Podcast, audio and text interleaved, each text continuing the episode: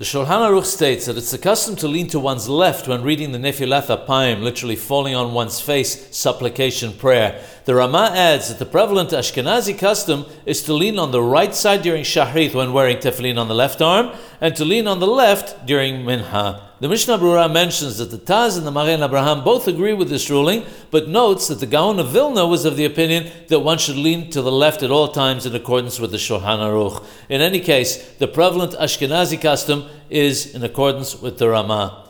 Sephardim do not lean at all during Nefilat Apayim. The Ben Ish Hai gives reasons as to why they don't do it, whether or not they're Torah scholars. He mentions that people don't have the required kawanoth, including a willingness to give up one's life. Furthermore, they're very fearful of the words of the Zohar, which say, Woe to him who says the words, Elecha Hashem nafshi esa, to you, O Lord, my soul will I raise, and not mean it.